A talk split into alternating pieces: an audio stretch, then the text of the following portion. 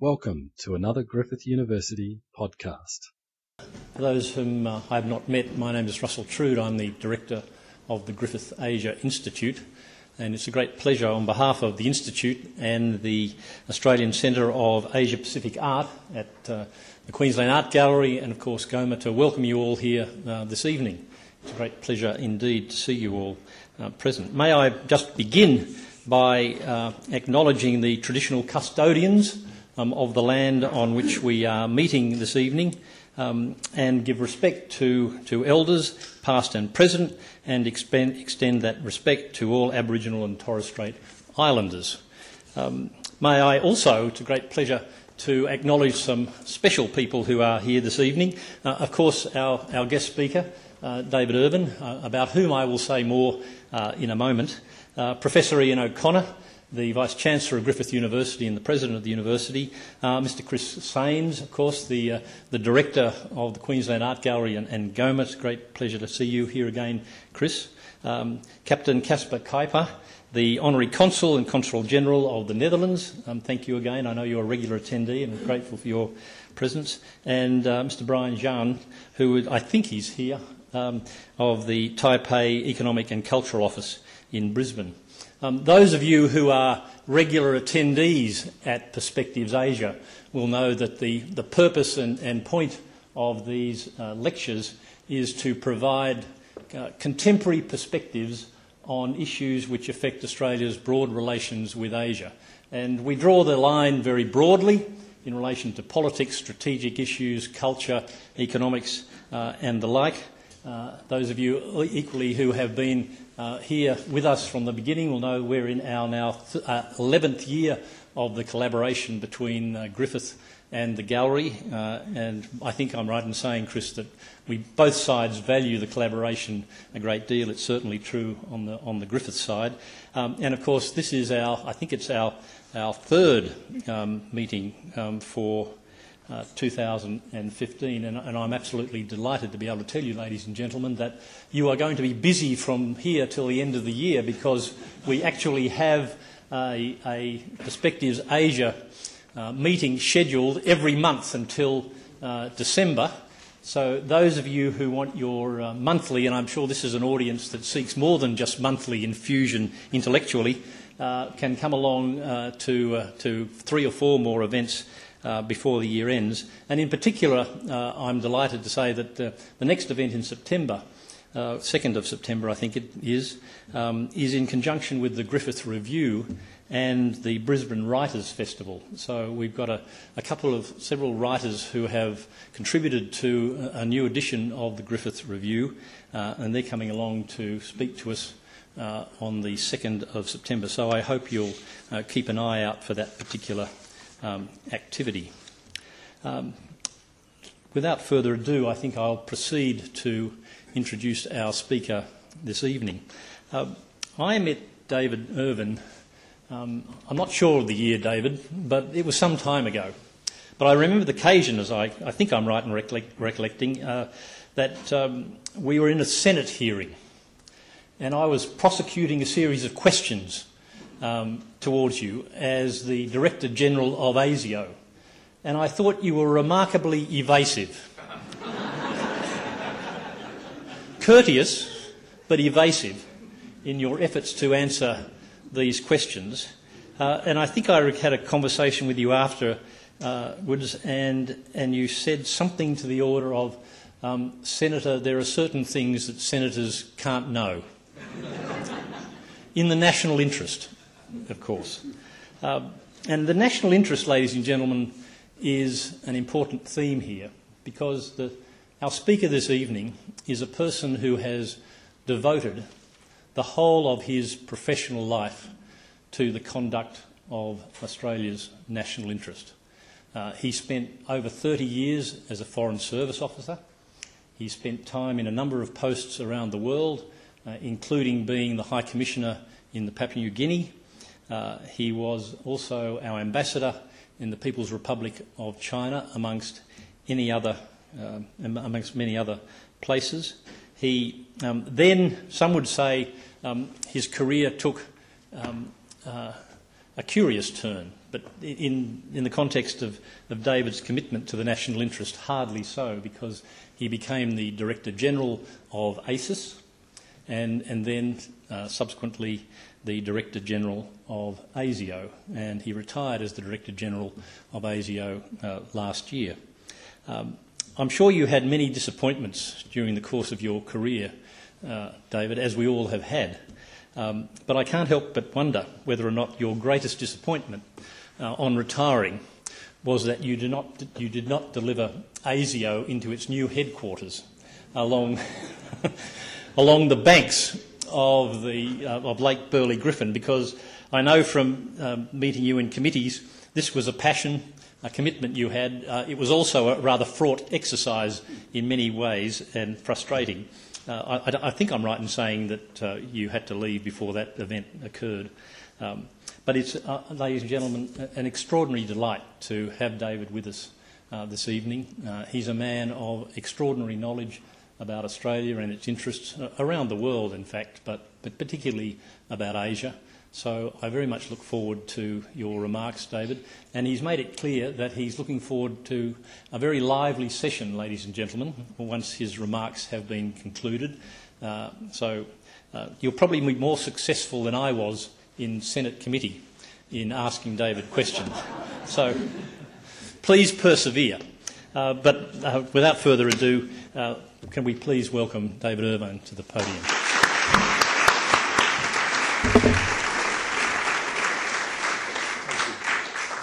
Thank you very much. Vice Chancellor, uh, Professor Ian, Ian O'Connor, and uh, Chris Saines here of the Gallery of Modern Art, and ladies and gentlemen. Um, yes, it has been a long career, and I have just left it. I've been officially retired for nine months. Um, and you talked about disappointed to leave before the building was completed. I did actually give my farewell speech in the building amongst the um, still work, workmen walking in and out and so on, but um, yeah, that was a disappointment. Uh, you'll recall that before I left ASIO in the last week, I had the very sad duty of raising the threat level in relation to terrorism to high. Uh, and it's a very sad thing that I did, in fact, go out on a high. Um, but tonight, I, I thought uh, um, that it would be useful for me as much as for, uh, for other people to reflect on a career of 45 years in international relations and national security. Um, now that I am at last relegated to observing international developments not from loitering in the corridors of power, but through the television and the newspapers, and increasingly through the vagaries and the exuberances of the internet.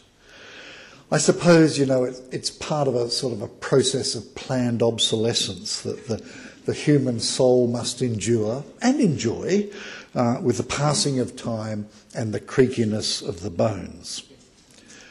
And as I reflect on those years that began in the middle of the Cold War and a bipolar world, and then traversed through what history will come to see, I think, as a sort of the fleeting hubris of unipolarism, I'm, I'm struck by three phenomena. The first, interestingly, for me anyway, uh, is in fact the progress that the world has made in 80 years in lifting people from poverty and delivering a better quality of life.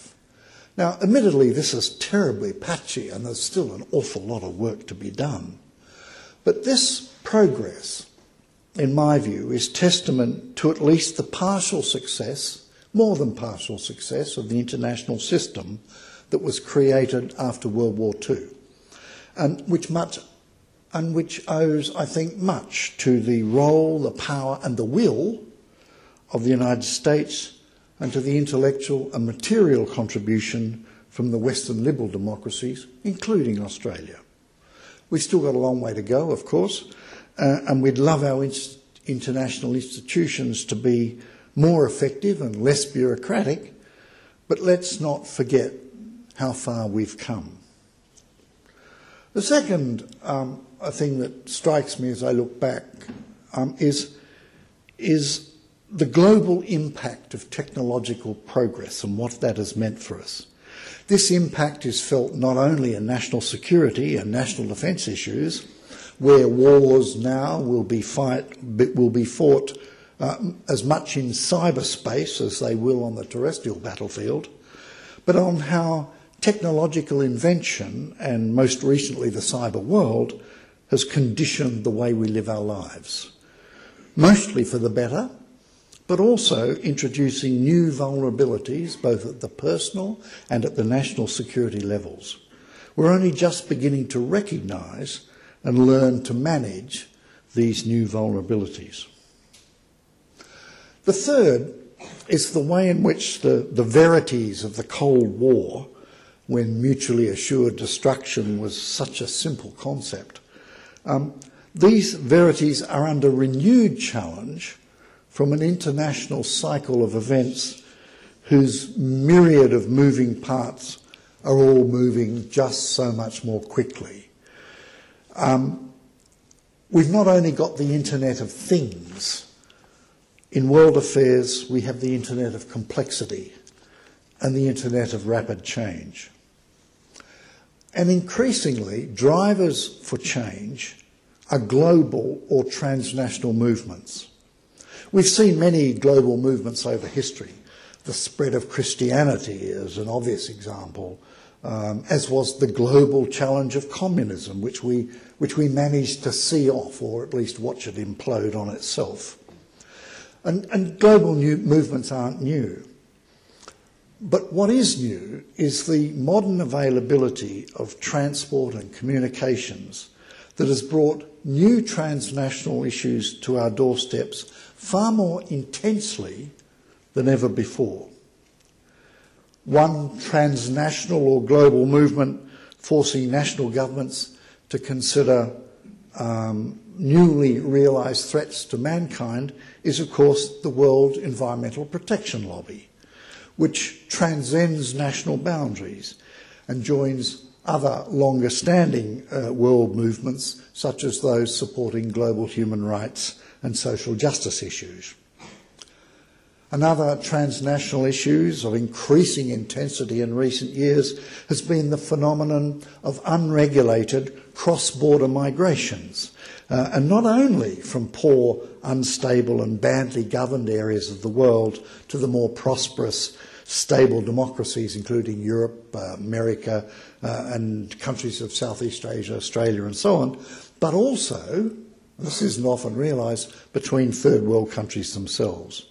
This movement of people challenges us in ways that were simply not anticipated when the high principles of the International Refugee Convention were drawn up in 1951.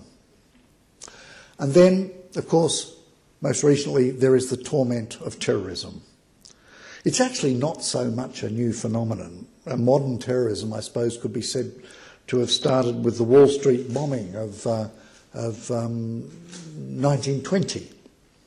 However, in its current manifestation, um, as an aberrant uh, Islamo fascist sect, it's not only a threat to the lives and safety of our citizens, but it strikes, and this is where I think its real danger is, it strikes at the heart of all the values of the enlightened and hum- humane world that we've been trying to promote, including community harmony in multicultural Australia.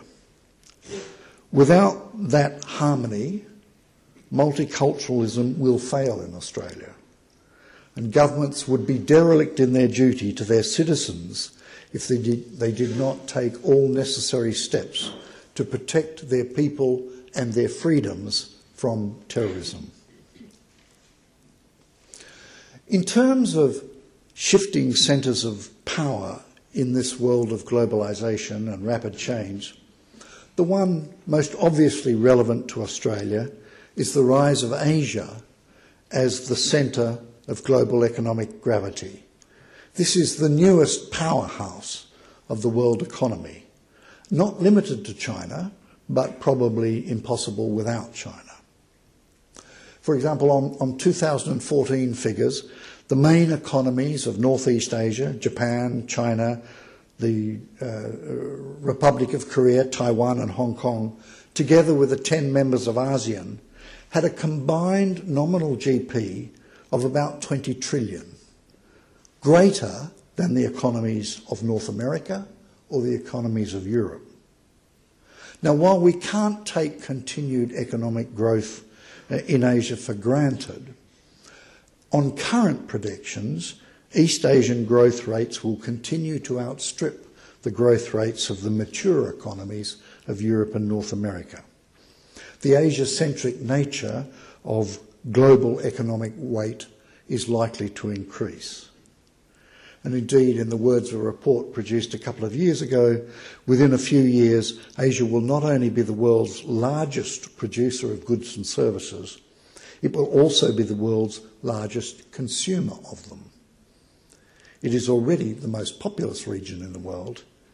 It will also be home to the majority of the world's middle class. Now, as a succession of ministerial pronouncements, white papers, and academic studies attest, Australia has long accepted the need to position itself to participate in the economic and political affairs of a region upon which our security and, it would appear, our prosperity depend. Free trade agreements and active participation in regional economic fora are important tools to this end. And the recent, for example, Australia-China uh, Free Trade Agreement should be seen as a huge achievement for both countries, providing we can get it through. But free trade agreements are not enough in themselves.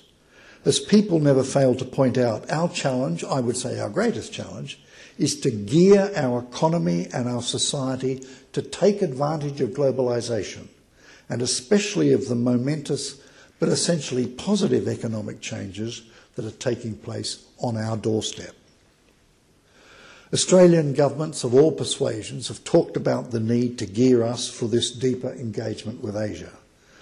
Uh, the 2012 Labor government's white paper, Australia in the Asian uh, Century, stressed the need to get our national house in order, advocating reform and investment across uh, what the paper called the five pillars of productivity skills and education, innovation, infrastructure, uh, tax reform, and regulatory reform.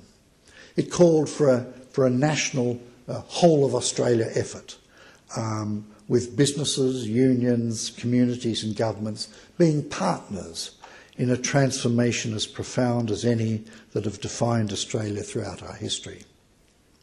Now, while that paper obviously um, uh, inevitably included some politically contentious proposals uh, reflecting the, the, the Labor Party platform of the day, for example, the National Broadcasting Network issues, I've actually found the thrust of that document a very persuasive strategy for where we should be heading as a nation in the 21st century. Whether or not we follow a blueprint produced under a Labor government, economic globalisation is proceeding rapidly with us or without us. We need to implement seriously and systematically the economic and social policy reforms that will equip Australia to participate successfully in a global environment where the economies of Asia look, set, look set to play a major role. And we should do so stripping out political partisanship and overcoming the obstacles of an adversarial political system that smothers the development of national consensus and energy for economic and social reform. Even with globalisation, a key element um, of our national security will depend on developments in our region. And so um, Asia is not simply of economic importance to us, it has always been of security and strategic importance to us. And it doesn't follow that economic success automatically brings peace and stability to the Asian region. Although I believe the economic success of the region can be attributed in some measure to the umbrella of relative peace and stability that US military power and its system of alliances and partnerships has brought to the region since the Korean War, the Vietnam War notwithstanding. US alliances and security uh, guarantees have helped ensure that Japan, China, even, uh, sorry, Japan, South Korea, and Taiwan have not themselves gone nuclear in the face of a nuclear armed China. It's a pity, in a way, that China uh, has not yet been able to deliver a similar outcome in respect of North Korea. A mostly over the horizon US military posture has given comfort to the countries of Southeast Asia uh, in their efforts to, do, to develop a unique and reasonably successful form uh, of regional cooperation in ASEAN. The ultimate irony is that China has been able to achieve its economic miracle and rise above the mess of Maoism, uh, in part because the United States has been prepared to guarantee relative peace and security in the Asian region. Of course, we have to also acknowledge that the United States economy uh, has also been a beneficiary and not just a, a, a catalyst for Asian economic growth. But a US presence and US security guarantees have not eliminated the region's underlying internal tensions and what my Chinese friends call the problems left over from history. These still need assiduous management from within the region. Uh, we can list numerous um, elements of that. Islamoterrorism, with its totalitarian intolerance and barbarity, remains a serious threat to the internal order and safety in a wise, wide swathe of, of Asian countries. The long standing religious uh, and ethnic animosities of the subcontinent have still to be worked through, even as India gradually asserts its weight within the world economy. In Northeast Asia, we have the very real threat posed to everybody else uh, by an unpredictable nuclear aspiring North Korea. We have Korean and Chinese animosity towards Japan, and Japan's seemingly cultural inability to deflect that animosity by studied statements of contrition over events of 50 60 years ago. We have disputes, most recently, of course, over territorial claims in the contested waters of the South and, uh, and East China Seas that have been allowed to flare up in recent times by a more assertive China. And of course, we have the difficult, distrustful, distrustful relationship between the two greatest powers of the Asia Pacific region, China and the United States.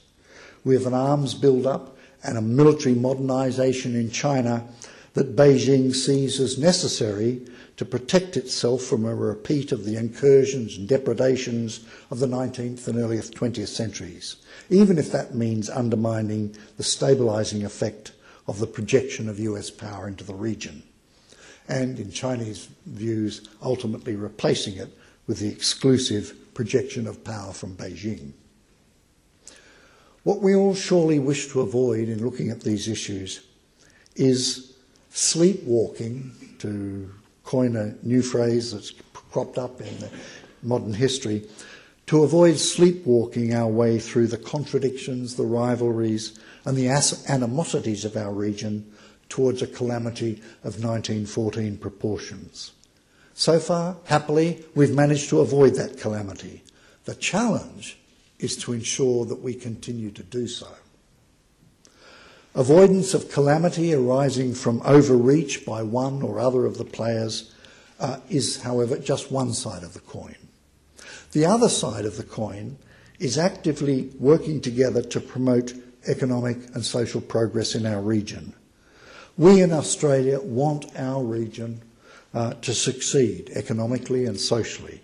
We want that for Indonesia and for ASEAN. We want it for China and Japan and Korea and Northeast Asia. We want it for, the, for India and the subcontinent. Now, if we agree that the goal is mutual protection and mutual self help, then logic is going to suggest that the need for effective mechanisms for cooperative engagement across the region. Australian governments, the Australian governments that I've served, have all actively supported, some would say obsessively supported, the development of regional mechanisms that foster consultation and cooperation to the greater good.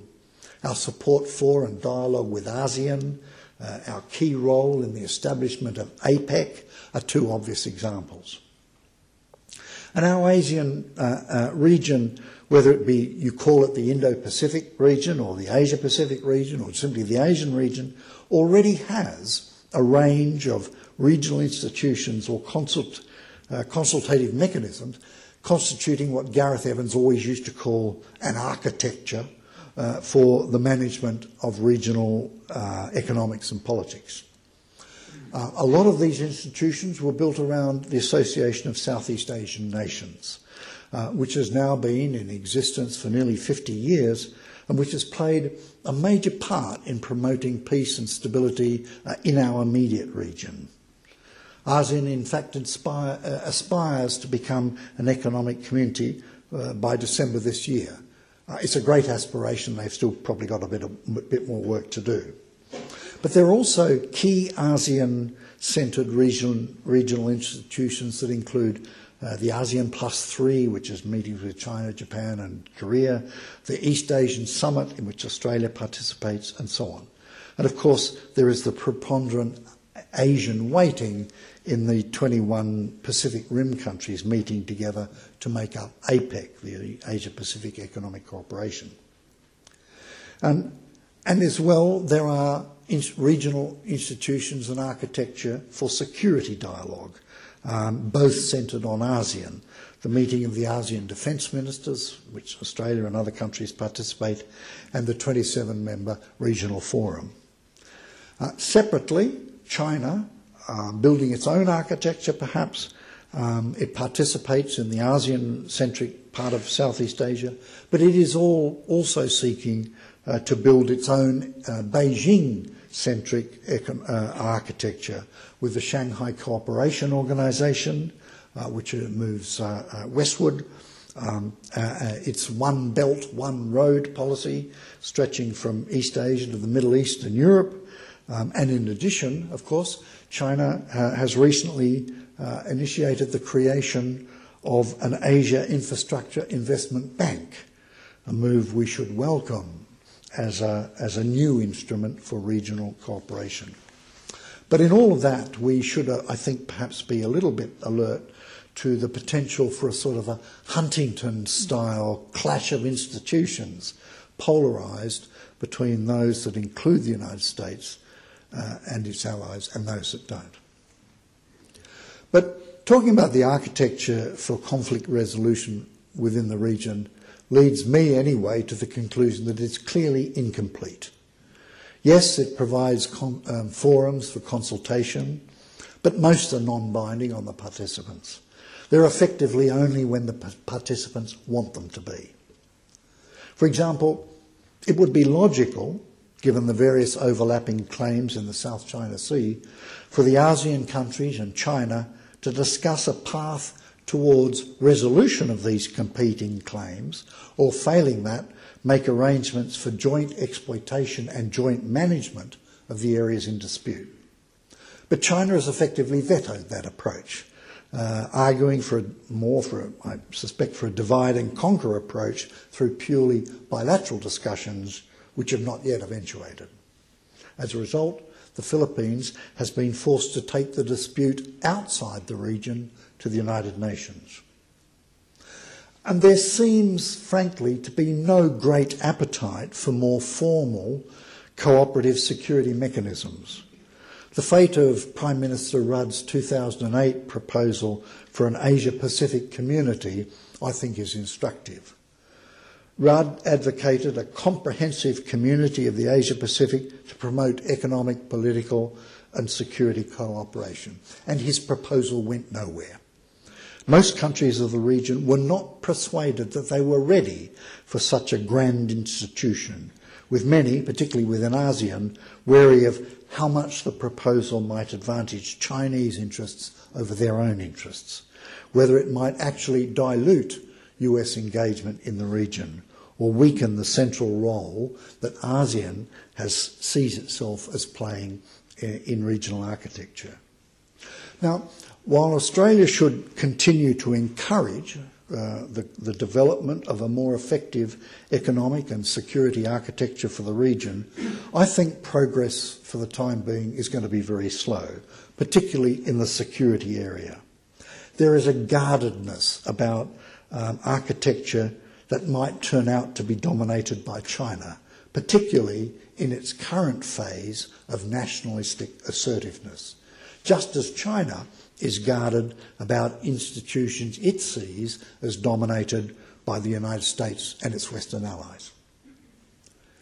In the absence of a more comprehensive architecture, many countries of the region, I think, will quietly uh, welcome a continuing commitment of the United States to, the region, uh, to peace and prosperity in the region and its willingness to project force to give comfort to those who have been significantly unsettled by recent developments, including North Korea's nuclear ambitions uh, and its erratic behaviour, and um, including China's more assertive stance of recent times. In this sense, President Obama's 2012 rebalancing or pivot uh, towards the Asia Pacific has been reassuring for many countries within the region, although frankly it's been somewhat patchy in its follow through given continuing US pro- uh, preoccupations in the Middle East. Similarly, if the US can find the will to push through a new Trans Pacific partnership, which I stress must be based on equitable and mutually beneficial steps back from protectionism and to promote an even closer economic relations and tariff cuts between the 12 Pacific Rim, Rim, countries, which are responsible for 40% of world trade, then if they can show that will, it will certainly enhance US engagement in the Asia Pacific region. I believe, however, that such a partnership, uh, were it to emerge, should include other Asian countries, including China, South Korea, and the remaining countries of ASEAN not already involved.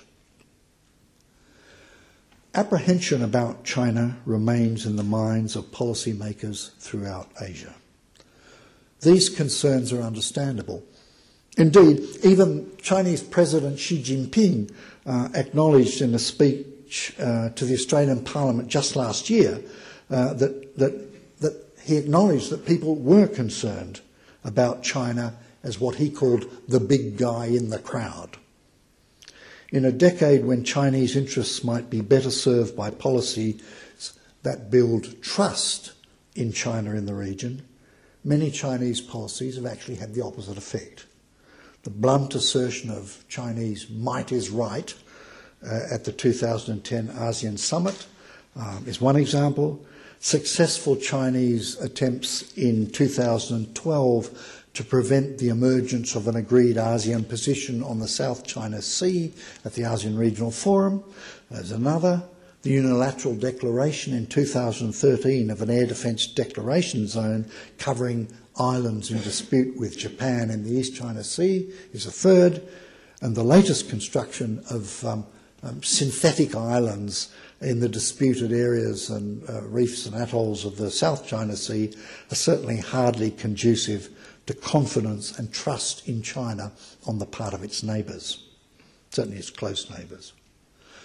Now, over time, it is possible that a more robust and effective consultative security architecture for the peaceful resolution of disputes may er- emerge, and we should certainly keep working to that end. But I don't think I'm holding my breath, at least for the moment. Um, indeed, I think instead uh, the region is going to have to continue to rely on good old balance of power principles uh, and careful management of bilateral relations, including Australia's bilateral relations with the region. It may be less desirable approach than uh, a grand security architecture, but for the time being, it looks to me to be more workable. And it means, of course, that the interplay between the two great powers of the region, working with other major powers such as Japan, South Korea, the ASEAN countries, and Australia, will be as crucial as ever to regional security and therefore to Australia's security. Uh, in all of that, we all, I think, wish that the China and the United States could move from a position of current wary com- um, competitiveness to one of general cooperation. But I accept too that that's probably going to take time and great effort. Here again, actually, we might turn to the work done by former Prime Minister Rudd in mapping out ways in which these two great powers might develop a greater strategic trust uh, through c- constructive in- engagement. He put out a paper uh, this, earlier this year arguing for ch- a change in their traditional mindsets, uh, a change in the mindsets of the two most powerful countries in the world today, who now share, as he put it, unique responsibilities on behalf of us all. He advocated that Chinese and Americans should work together to defend and strengthen an order against those forces, political, uh, climat- climatological, uh, and biological, that would destroy us altogether. Now, this is, case is typical, well argued uh, um, idealism on the part of our former Prime Minister. Uh, but our region, our, our security, and our prosperity would in fact benefit from Beijing and Washington at least giving it a go. In the meantime, what does all this mean in my mind for Australia and where we are moving from here? I think it gives us four mutually supporting challenges uh, in our policies, not just to the region, um, uh, but, but in view of globalisation even more widely. In my view, it behoves Australia, firstly, to speed up the progress and the process of economic and social reform within Australia, not just for our engagement with Asia, but for our engagement with the whole world. We should continue to be committed to and to pull our weight in meeting our alliance commitments. We should participate constructively and creatively in strengthening the effectiveness of existing regional consultative mechanisms and, if necessary, promote the development of newer, stronger ones. We should cultivate and deepen our bilateral partnerships, not just with our major economic partners in China, Japan, and Korea, but with Indonesia, with India, and other members of ASEAN. So I think that we do have continuing challenges ahead of us. We've come a very long way in the 45 years that I've been watching uh, the development of foreign policy from the inside. Now I'm going to watch from the outside, from the sidelines, with increasing interest, uh, the unfolding of the so-called ASEAN's Asian century for as long as I'm able, notwithstanding what I mentioned earlier, the increasing creakiness of old bones. Thank you very much.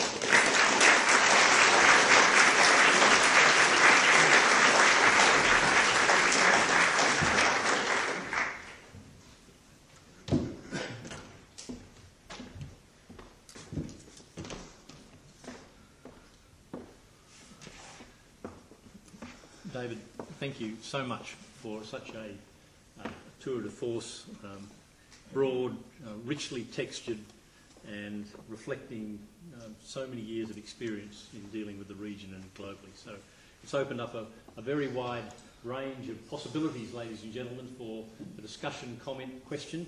Um, perhaps I might just begin because I have one interest in mm. particular. Um, you mentioned, um, I think you called it cyber vulnerabilities. And I wonder whether or not you might just reflect uh, briefly on how much vulnerability there is as a consequence of the technology of, of cyber warfare. Thank you. Yes, um, I, I, I, actually spent a lot of time in a, a, Asia looking at this issue from a national security point of view. Um, it's really very interesting. 200 years ago, uh, the United States declared two domains of warfare uh, land and sea. 100 years ago, they added air. Um, 50, 60 years ago, they added space. And three years ago, they added cyberspace.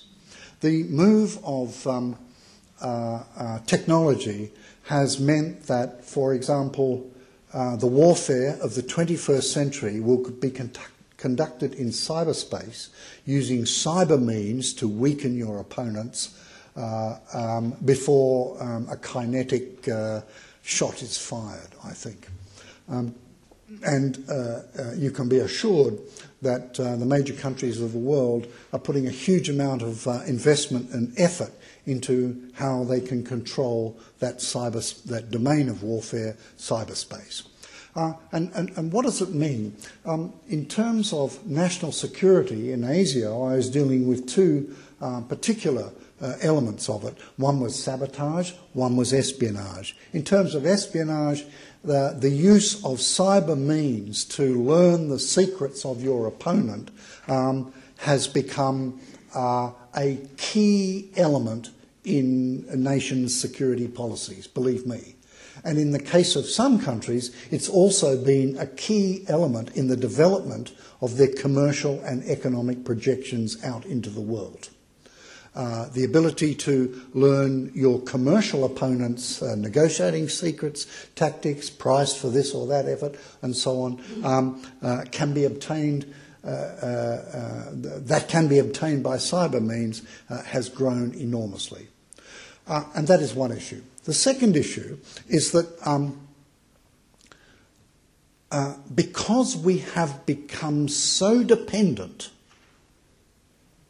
on the internet for every element of our lives, pretty much, we have created a huge vulnerability that only now, in the last couple of years, we've begun to realise we're going to have to do something about it. And so, from a national security point of view, the ability to weaken your enemy by cyber means, by attacking, for example, his ability to uh, uh, maintain uh, uh effective defence, or indeed by attacking the infrastructure of a community, um, is is, is going to be the new method of warfare. Uh, absolutely.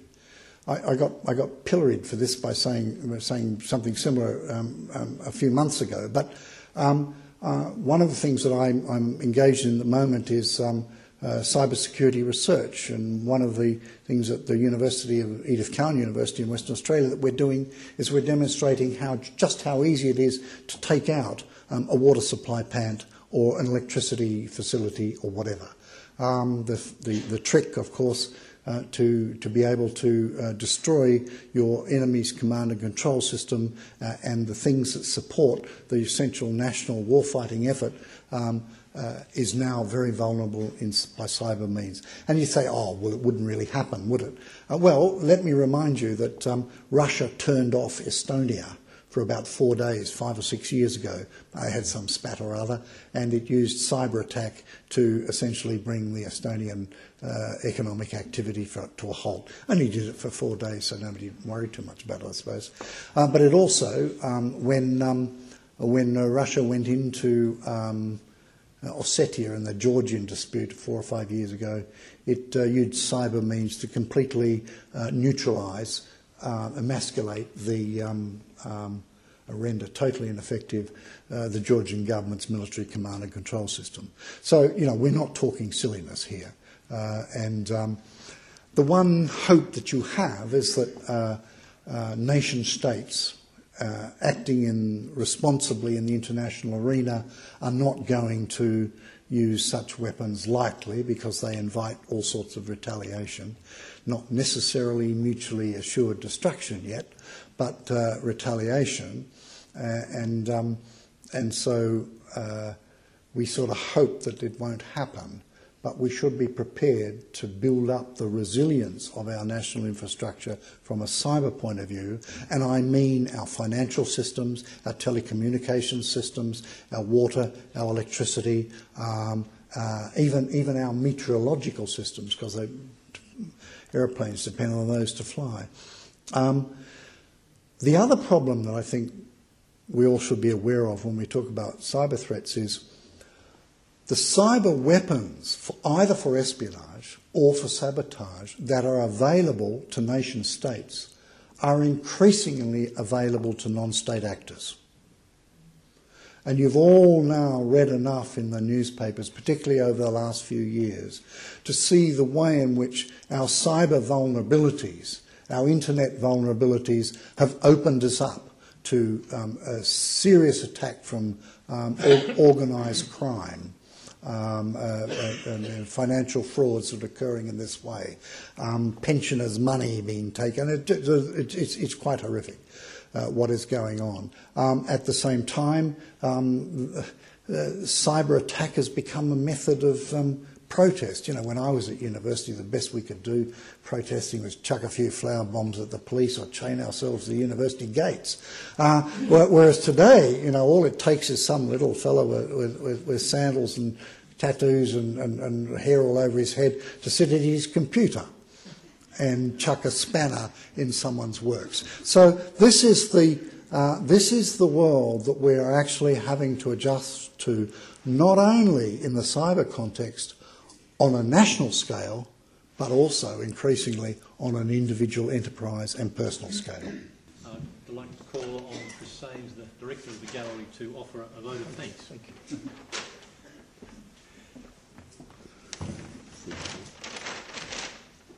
Russell, thank you very much indeed, and David, thank you on behalf of all of us. I've been asked to offer a short vote of thanks on behalf of Griffith University the Queensland Art Gallery and Gallery of Modern Art to David for what I think everyone would agree was a very forceful and compelling address. There was as much depth as there was breadth to that talk, and the 45 years of experience that you've brought to bear from your career and very distinguished career in foreign relations and in the uh, intelligence community, I think have percolated up into a great deal of wisdom accrued over a great deal of experience. Um, when you made mention at one point, thinking back to uh, those events that led up to the Second World War, the fact that many nations, perhaps our own among them, sleptwalked our way almost through and past the rivalries and calumnies of the then contemporary world before events ultimately overwhelmed them.